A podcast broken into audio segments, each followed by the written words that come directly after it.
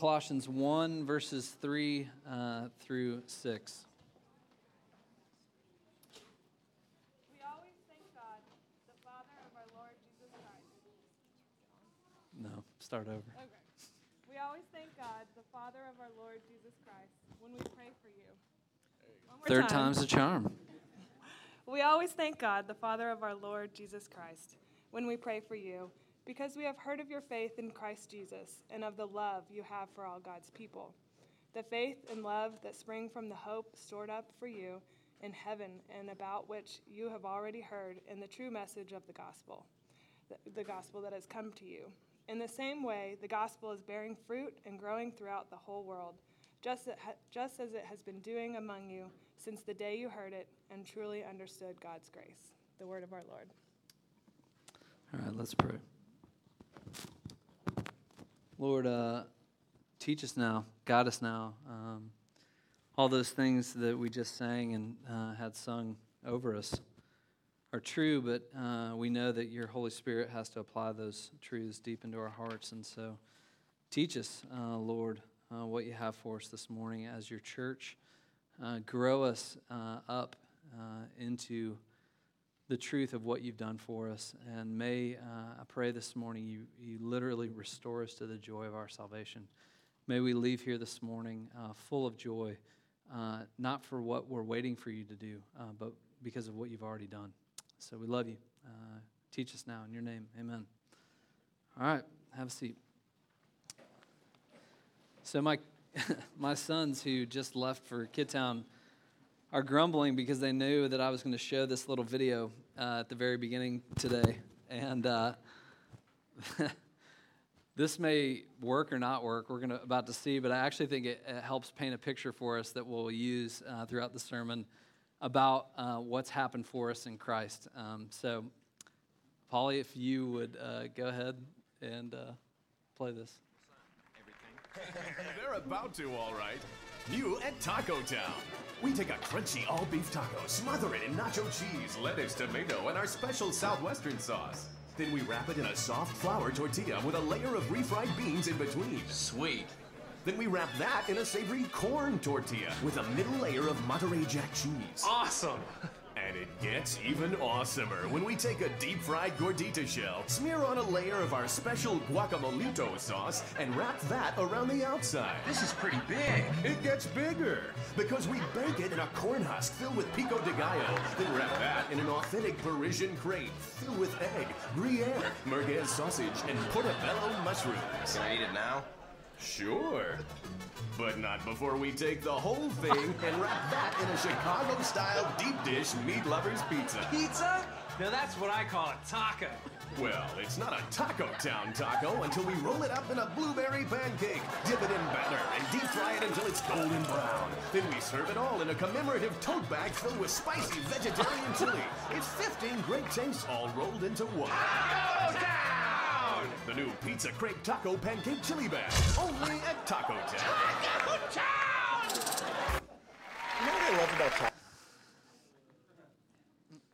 It really doesn't have anything to do with what I'm about to say. Just thought y'all would enjoy that now.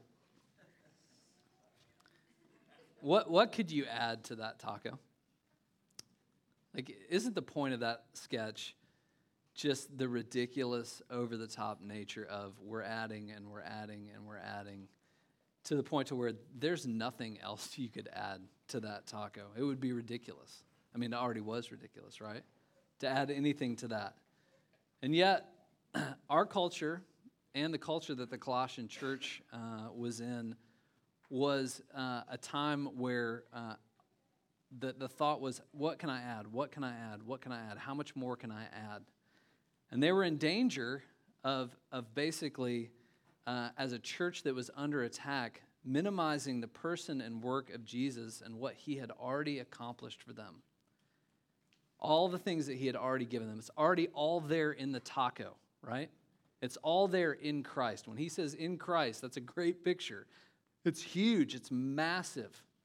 There's so many layers to, a, to that statement, what you have in Christ, but it's all there. The Colossian church was in a battle for their maturity, for them to walk into and grow into what has already been given them in Christ. And they were struggling because they were, they were tempted to and they were acting in a way that was adding to the work, right? Through their religious effort. They were in danger of actually putting their faith in something other than Jesus, maybe in their own religious work, or their hope in something other than Christ and what he had done for them. They were in danger of loving only certain people, only certain type of people who were doing the certain type of religious practices versus loving all of God's people. And Paul is contending. Remember, he, we started this last week. He says, I'm fighting that you would be presented fully mature in Christ, and to this end, I'm strenuously contending with all of the energy Christ so powerfully works in me. I'm fighting for you to not leave that place of faith in Him, hope in Him, and love in and through Him for all of God's people. Because Paul understood something about his culture and he understood something about our culture. This is just as applicable today. And that's this that every single one of us enter this room having faith in something or someone. Everyone enters this room having love for something or someone. Everyone comes into this room having hope in something or in someone all the time. Now, maybe you didn't wake up with an awareness of that, but you're in here as faithers, hopers, and lovers, period. And Paul gets that. He gets that about the Colossian church, and he wrote that, and it applies to us today. And the question is this who or what is my faith in? Who or what is the well of hope from which I draw? Who or what am I being loved by and therefore loving out of? Because faith, hope, and love, they are core components of our human nature, our human identity. We are made this way. We are faithers, hopers, and lovers, period. And Paul knows something to be in Christ, to be a Christian it means to have a new nature, to have a new identity, to have a new birth, First Peter says, into a living hope. You've literally been born into a place where your hope is in a different place. He's implanted new life in you. And along with that life are these three powerful things faith, hope, and love in Him. So he's fighting. He's contending for the Colossians, and we're going to contend for ourselves this morning. That we wouldn't leave and get away from that truest reality, that truest self, our truest identity. That we already have everything that we need for life and godliness. His divine power, Second Peter says that, has given us everything we need. It's already all there in the taco, it's in the bag full of chili, right? It's all there. Now, would you go on the journey, the maturing journey of growing into what is already there, is already true about you? Remember, maturity isn't you go do, you go add another layer to what Christ has done, right? You go do, grow up. It's no, grow into, explore the layers of what He has done for you, and grow into the depth of that reality. And Paul says, hey, take a deep breath because in Philippians 1 6, he who began that work in you, he's going to complete that work in you. And this is an ongoing work for the rest of your life, is peeling back the layers of what does it mean that I've been given faith in him? What does it mean that God loves me? What does it mean that I have hope stored up for me in heaven? What does that mean? So we're going to get in the bag, okay, in the taco bag today. Because he starts his letter, this is the very beginning of his letter he starts with thanksgiving and celebration. I love the end of that video where Jason Sudeikis is like, Taco Town, right? He, he thought he was literally just going to get like a simple taco, and now he's freaking out because he's got this giant bag, right? That's, that's what Paul's doing here. He's literally saying, Do you understand what you have? Do you understand what you have? Because if you did, you'd be celebrating. What's already happened for you and the fruit that it's bearing in their lives. That's where Paul starts his letter. He says, I am going to celebrate the power and the resources that Jesus is bringing into their lives, into our lives, this triangle of faith, hope, and love. I'm literally going to, we're going to talk about the Bermuda Triangle today. So it's going to get weird this morning, all right? We've already talked about a bag, bag giant taco, right? This Bermuda Triangle, the powerful intersection of faith, hope, and love, which are all gifts from the Lord and they're gifts in the Lord. If you're in Him, you have these things already because it's a part of your new nature. All right? So, three things we'll look at. First one is this the beginning of maturity is being thankful for His grace. Thankful. That's where Paul starts. We always thank. I'm, I'm going to be thankful. I'm going to practice thankfulness for what the Lord's done for me. Second thing is this Bermuda Triangle that maturity really thrives in the intersection of faith, hope, and love. And those things are the power of Christ and the resources of Christ in me, of my new identity. So thankful for his grace, the Bermuda Triangle, and then lastly, the triangle travels. The Bermuda Triangle is, you know, it's a static place. It's, it's fixed, right? It's not fixed. Faith, hope, and love aren't fixed in us. They're, they're solid in us, but they travel through us, okay? Thankful for his grace, the Bermuda Triangle, the triangle travels. Everybody thoroughly confused? Yes? Good, awesome. Yes. Hopefully we'll be a little more clear, or the Lord will make it clear to you later on.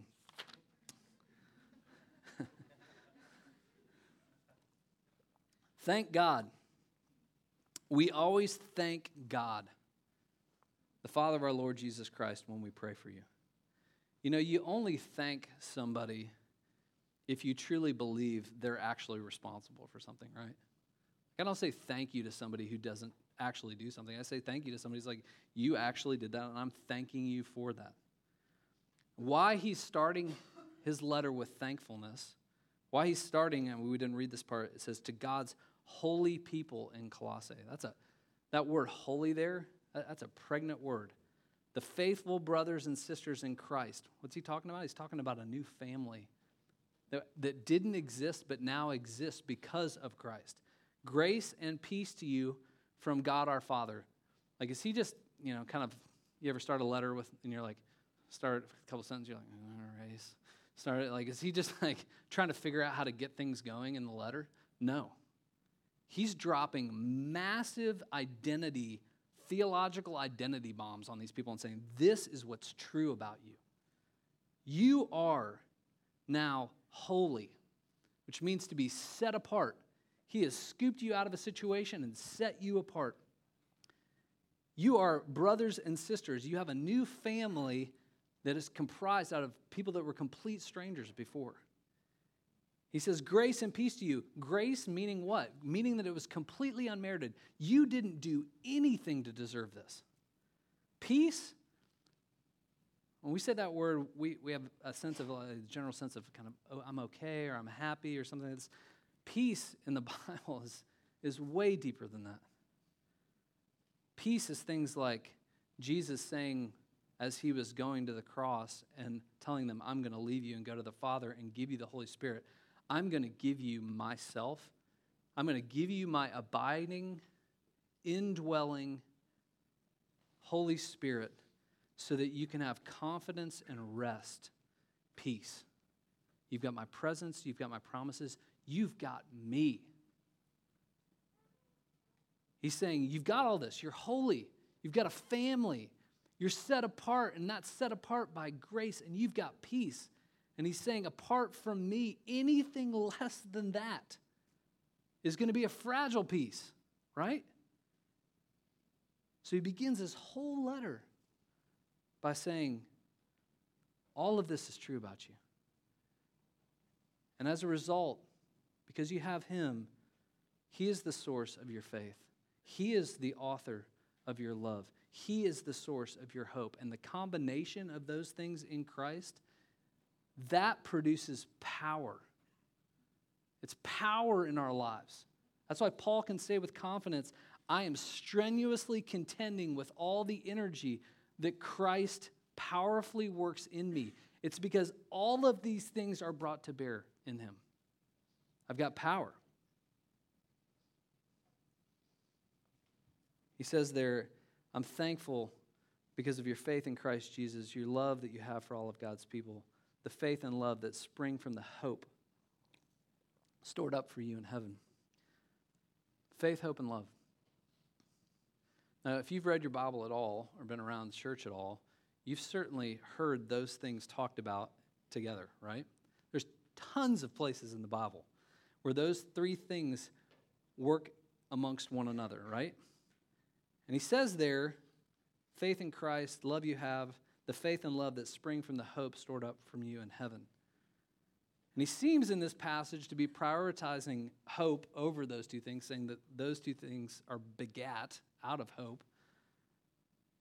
And I just encourage us, it's not how he's speaking of these three things here to prioritize those things. He's simply showing how these three things work in relationship together because all three things come from him. Have you ever I learned how to braid a, woman, braid a woman's hair? Didn't think I was going to say that. Uh, have you ever braided hair before? You know, a three braid? If you look at a braid, oftentimes you can't see, you know, is that the strand or is this the strand? And if you peel apart the braid, right, eventually you'll see, okay, these are three separate strands, but they all originate from one head of hair, right? So when you're looking at them all three together, it just looks like one cord, right? But we know that those are three separate strands, but they all come from one head. That's literally it's a fantastic picture for what Paul's doing here when he says faith in Christ and love you have that come out of the hope stored up for you. He's talking about three separate strands, but he's talking about one thing, and it's talking about him. Faith and love that come from this hope. So let's talk about this Bermuda Triangle. So maturity begins for us, right? With thankfulness. Restore me to the joy of my salvation. Thank you for what you've given me. I've got the whole taco, right? So, what's in the taco? Let's peel back these three layers of faith, hope, and love. Uh, any of you watch Ripley's Believe It or Not as a child? Was that show? Some of you are like, that show wasn't on when I was a kid. Yeah, I loved that show. Right? Anybody, any of you visit Ripley's Believe It or Not in Gatlinburg? Yes, with your children? Yes.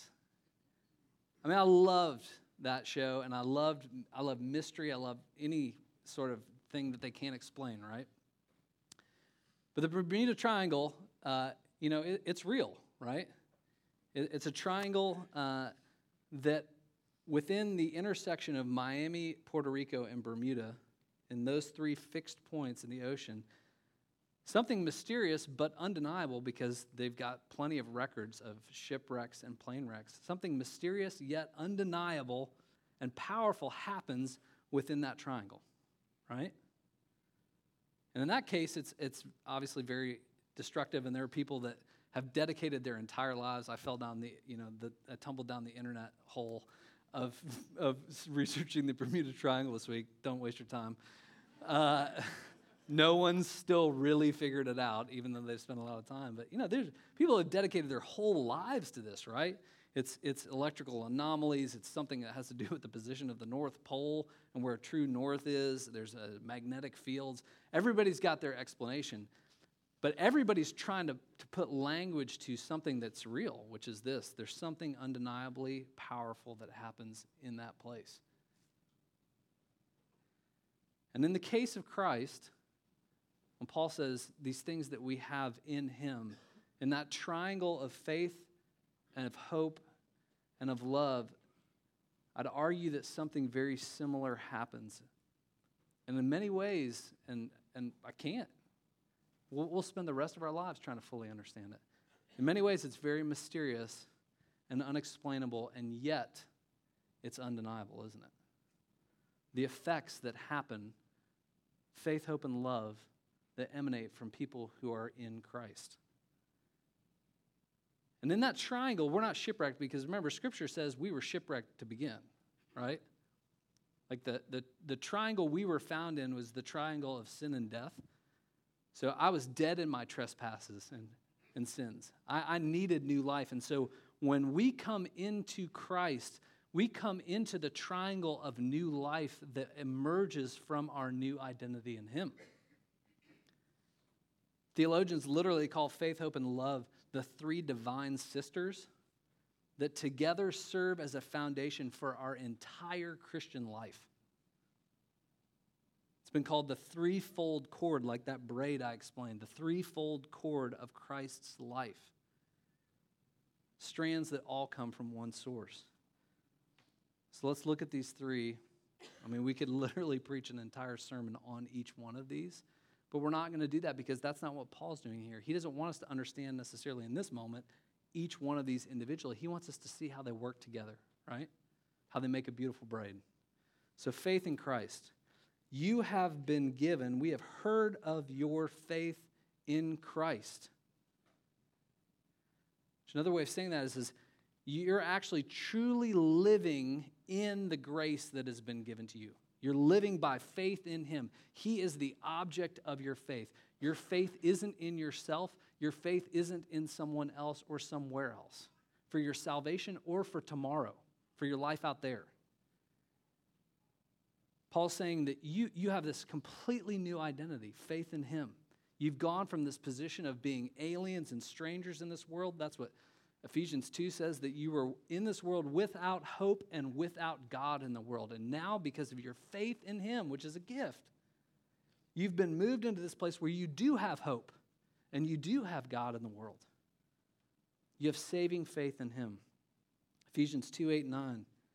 For it is by grace you've been saved through faith, and this is not of yourselves. It's the gift of God, not by works, so that no one can boast. You're in this position. Thank that's why it's cheering at the beginning, right? Thank you. I'm in this position of faith in you because of what you've done. It's an entirely a gift, and it's the only way, Scripture says, to eternal life. And that's a fact, right? No confusion about that. There's no mystery about that. It takes faith in Christ to have eternal life. So that's a fact. There's something mysterious about that faith as well. Because that faith isn't just fact, it has a function. And that function affects what you and I do when we leave this place today, right? If you actually translate the word faith there, it means literally to lean your whole weight upon.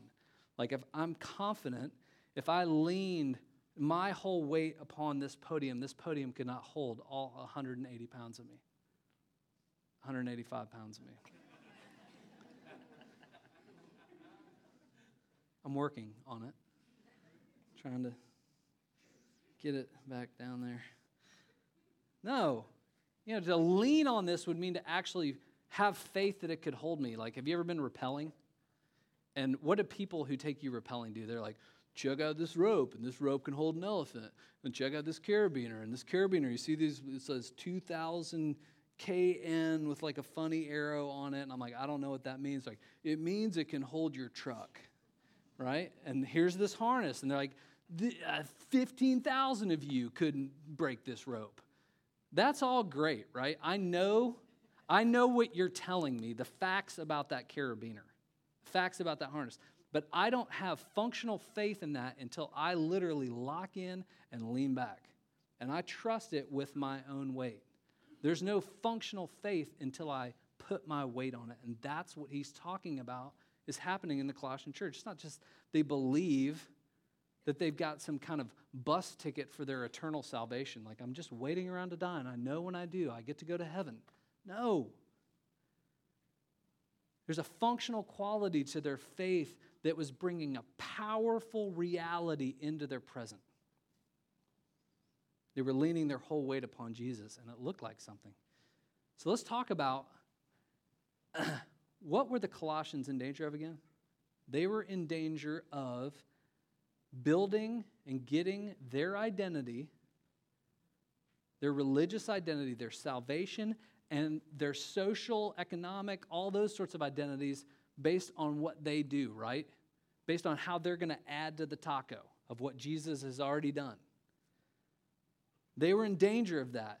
Well, Scripture says about faith in Ephesians 6, it says it in 1 Peter 1 that faith is actually a shield, right?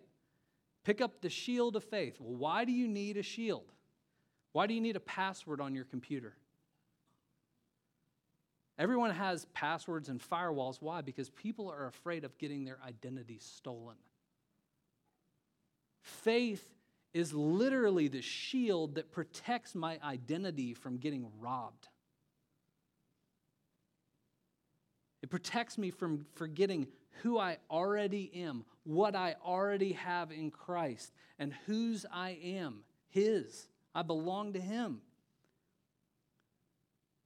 Ever since the garden, identity theft has been going on, right? That was the chief lie. Do something in order to establish your identity apart from God. And faith, like a shield, comes up and says, I'm going to defend against that lie that I am what I do. Because that's one of the chief lies, functionally, that you and I walk around with every single day and has spoken to us. You're what you do. And how good you do it or how bad you do it. You're how your kids turn out. You're whatever, fill in the blank. You're what you do. And I've been given faith in Him, not just to get to heaven, I've been given faith in Him to defend against that lie. I have a shield now. And so as a result, I bring the gospel, I bring the resources that I have in Jesus Christ, and I pull up that shield. And instead of getting an identity from what I do, because of my faith in Him, I shield myself from that lie and I bring my identity to what I do. I don't do to get, I do because I have. And I do it differently because I have faith in Him. I have faith in His verdict. I have faith in what He says about me what's true about me already. It's already there in the taco. Why is that practical? It means stuff like this My job, it doesn't define who I am. My success does not define who I am. My fame or my notoriety doesn't define who I am. My money doesn't define who I am. My relationships, what you say about me and what I say about you, that doesn't have strength the way that His words have strength. Those things don't give my life meaning. My life has meaning. You know that? That Jesus didn't die to you to give your life meaning. He didn't die for you to make you lovable. It says in Scripture that it was because of his great love for you that he died for you. You already have meaning to him. And that meaning you're looking for, the meaning that the Colossians were looking for in all of their effort to add to the taco, they already had it in him. That's powerful, y'all. Jesus wouldn't have made the sacrifice for you and for me if we didn't already have meaning. That's the gospel. That's the truth. Do you carry around that shield? By faith? Because Paul said there's power in that faith when you lean into it. He says, I've been crucified with Christ and I no longer live. It's Christ who lives in me, and therefore the life I now live in the body, I live by faith in the Son of God who loved me and gave himself for me. That's my identity. And it was so deep for Paul that even who, I mean, he was shipwrecked, literally, imprisoned, beaten. He had a hard life. And he said things like this in Philippians 4 I've learned to be content in all circumstances, well fed or hungry. How? Because of faith in Christ. I can do all things. What was he shielded from? He was shielded from a discontent life. Any of us in here are struggling with discontentment? What are you going to add to the taco that's going to deal with that? Are you going to pick up the shield that you've been given that's already in the taco? Pick it up and shield yourself from the lies that the world is shooting, that the enemy is shooting all the time, saying, if you just add this, that's going to deal with the discontent. Paul was saying, here's how I deal with my discontent it's dealt with in him. We have faith in him. It's, it, you have it. And it's functional. It's truly living in his grace. Love for all God's people. Another part of the triangle. Galatians 5 6 says this For in Christ Jesus, neither circumcision or, no, or uncircumcision has any value. This is one of the ways they were trying to add to the taco, right? The only thing that counts is faith expressing itself through love. You see how they work together? Faith expressing itself through love. A love for all God's people. He says, I'm thankful for this. You have faith in Christ and love you have for all God's people. What was the love he was talking about? You guys familiar with uh, C.S. Lewis wrote a book a long time ago. He's still not alive, in case any of you were wondering. Four loves, yeah? writes about the four Greek words that are used uh, in the New Testament for love, which are, are friendship love or phileo, storge, which is affection, which is just kind of love for general things or people because you share common interests or things like that, or eros, which is romantic love. Those are three different words. But the word Paul uses here is the word agape. The word that he uses, the love that you have for all of God's people, it's different than friendship love. It's different than romantic love. It's different than just kind of mere affection or storge. All those things are good and all those things have their place. But he's saying you've got something different, and it's called agape, and you have it. It's in the taco, it's all there. And that love, that agape love, it trumps all the other forms of love. It's way, way more robust. It's the unconditional love of God given to us through his son Jesus. And you have it. You have a storehouse of it. It's the love that is highest, it's the love that is most pure, it's the love that's most costly to give because it's unmerited. You know, we talk about the you for me's. I did it for you for me, right? We do a lot of love in that way, right? This is not a you for me love. This is a me for you love. This is a one way love that's super sacrificial. It's a love that is even when you're my enemy, and we have nothing in common other than what Christ has done for us, I can love you and love you based on that. You know, this is what the church, the early church, was known for. This is our prayer that as a church, we would be known for this, that this would be a place literally of agape love. The people would say, when I interact with these people, I am loved in a way that is way different than the way the rest of the world loves me. That's what Jesus says. You'll, they'll know you're my disciples. They're going to know that you belong to me based on how you love other people. The capacity and willingness to love all of God's people. That word all in there is pretty important. Because it's pretty easy just to love certain type of people, isn't it? But Jesus said, hey, you love those who love you. What good is that? Pagans do that. I don't need anything supernatural to love somebody who's just like me. But I do need supernatural resources to love people who are hard to love and who are different than me, right? And he's saying, You got it. It's in the taco. You've got this agape love for one another. And because you are loved by him in that way, because you are first loved, now you love that way. He's not saying Jesus set some kind of great example for you, and so now go live up to his example. It's literally like this I receive the agape love of God and then with that agape love that I have received, I go love. You've been given faith in Him. You've been given agape love from Him and through Him for all God's people. And then lastly, those two things He says here, they spring forth from the hope stored up for you in heaven. Hope stored up for you in heaven preach a whole sermon on hope. You know how much I love talking about hope, right? What is hope? If, if faith is truly living in my new identity, living in His grace, and if love is truly loving from that place of my new identity, I've got the agape love of God, then hope is literally I'm drawing from the well of future grace and eternity and I'm bringing it into the present. Hope in the Bible is not a feeling, it's not optimism. It's not, man, gosh, I hope this happens. It's not wishful thinking. Hebrews 11 literally says that it's, it's certain confidence by faith in what's been promised you. Hebrews 6 says that it's an anchor for your soul. Why do you need an anchor? Because on the surface, if you've ever been in a ship, on the surface, things are going crazy on the surface. And if I'm going to not be moved in my identity, I need an anchor, something holding me fast to what's true. Hope is bringing the certain realities that are guaranteed because of what Christ has done and promised to me into the present circumstances that suggest otherwise.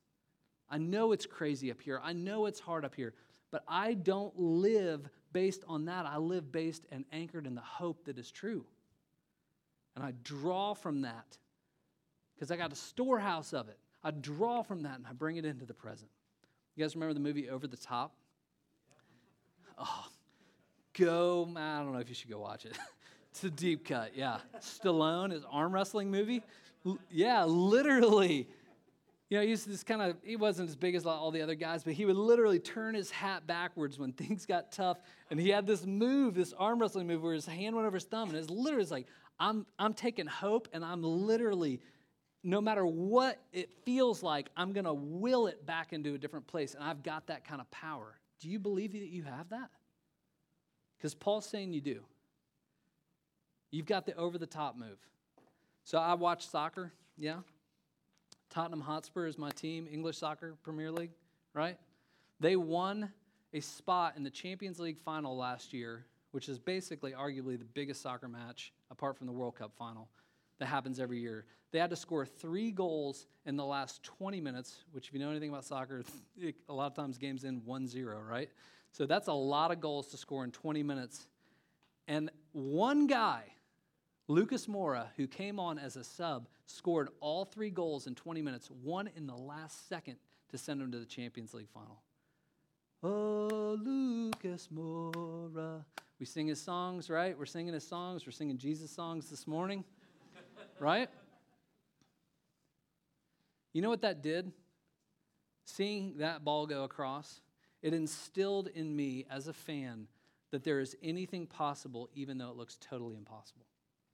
For every Tottenham match I've ever watched since then, I've thought, it doesn't matter how far down we are, we could, we could win this. Because of Lucas Moura, right? One victory changed my outlook on every future game that seemed unwinnable. That's hope, right? Hope in Lucas Moura. How much more then does the resurrection of Jesus, which was the emphatic victory, the emphatic truth in the face of a loss that, that everyone was looking at Jesus on the cross and saying, He loses. Everyone. He lost. How much more then does the resurrection of Jesus and the truth that comes in and through him that even if it appears I've lost every game in life, that I will only suffer a momentary loss, and that loss does not define me. What he did on that cross does. When he rose again, does.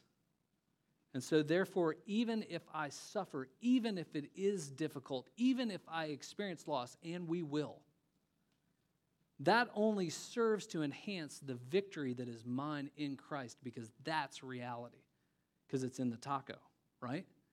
He's done it, it's all there, it's finished. That's the hope you draw from. And you bring that into your present circumstances. This storehouse that fleshes itself out like a shield of faith and like agape love for the world around you. And when we live in that identity, the triangle travels. I said that's the third thing, and then I need to drop back to Granny White. The triangle travels, right? The Bermuda Triangle is a fixed place, right? It's static. You have to travel through it for it to have its effect on you. But that's not true about you and me because if you're in Him, you carry everything we just talked about when you leave the store out there. 2 Corinthians 5 says you're an ambassador of faith, hope, and love, right? Christ is literally on the move in and through you. And so it travels. He says there in verse 6 it's bearing fruit, the gospel is, and growing throughout the whole world, just as it's been doing among you since the day you heard it and truly understood God's grace. What's he saying there? He's saying when we're walking in our identity and we carry that around with us, those who've been given faith, hope, and love, we will be those who literally bring the power, the magnetism, the effect of that triangle to everything we do. We embody faith, hope, and love in Him to the world around us. And let me tell you, you will shipwreck some people's lives in a good way. Because they will look at you and say, I don't understand what, where your faith is because my faith is in something way fragile. I don't understand why you have hope in the middle of really difficult circumstances. I don't understand how you can love in a sacrificial way. And it's a great opportunity. It's our opportunity to say, Yeah, I know. Apart from being in Him, I don't have the resources to do that, but in Him, I do. Because that's who I am now. All right? Let me pray for us. Lord, thank you. Taco Town has nothing on you. You have given us everything we need for life and godliness. You have given us faith in you. Oh man, I treat that like something so small when it's something so big and something so powerful. You've given us hope. And Lord, oftentimes I shrink that hope to things of this world and I crush things in this world with that hope when it's a hope that will only be fully satisfied. It's stored up for me, and I'll, I'll realize it fully one day. Lord, make us lovers of people uh, who bring the agape love that we've received uh, to the world around us, Lord. Make us a place where the gospel is spreading and growing in and through us as those who are in you. Amen.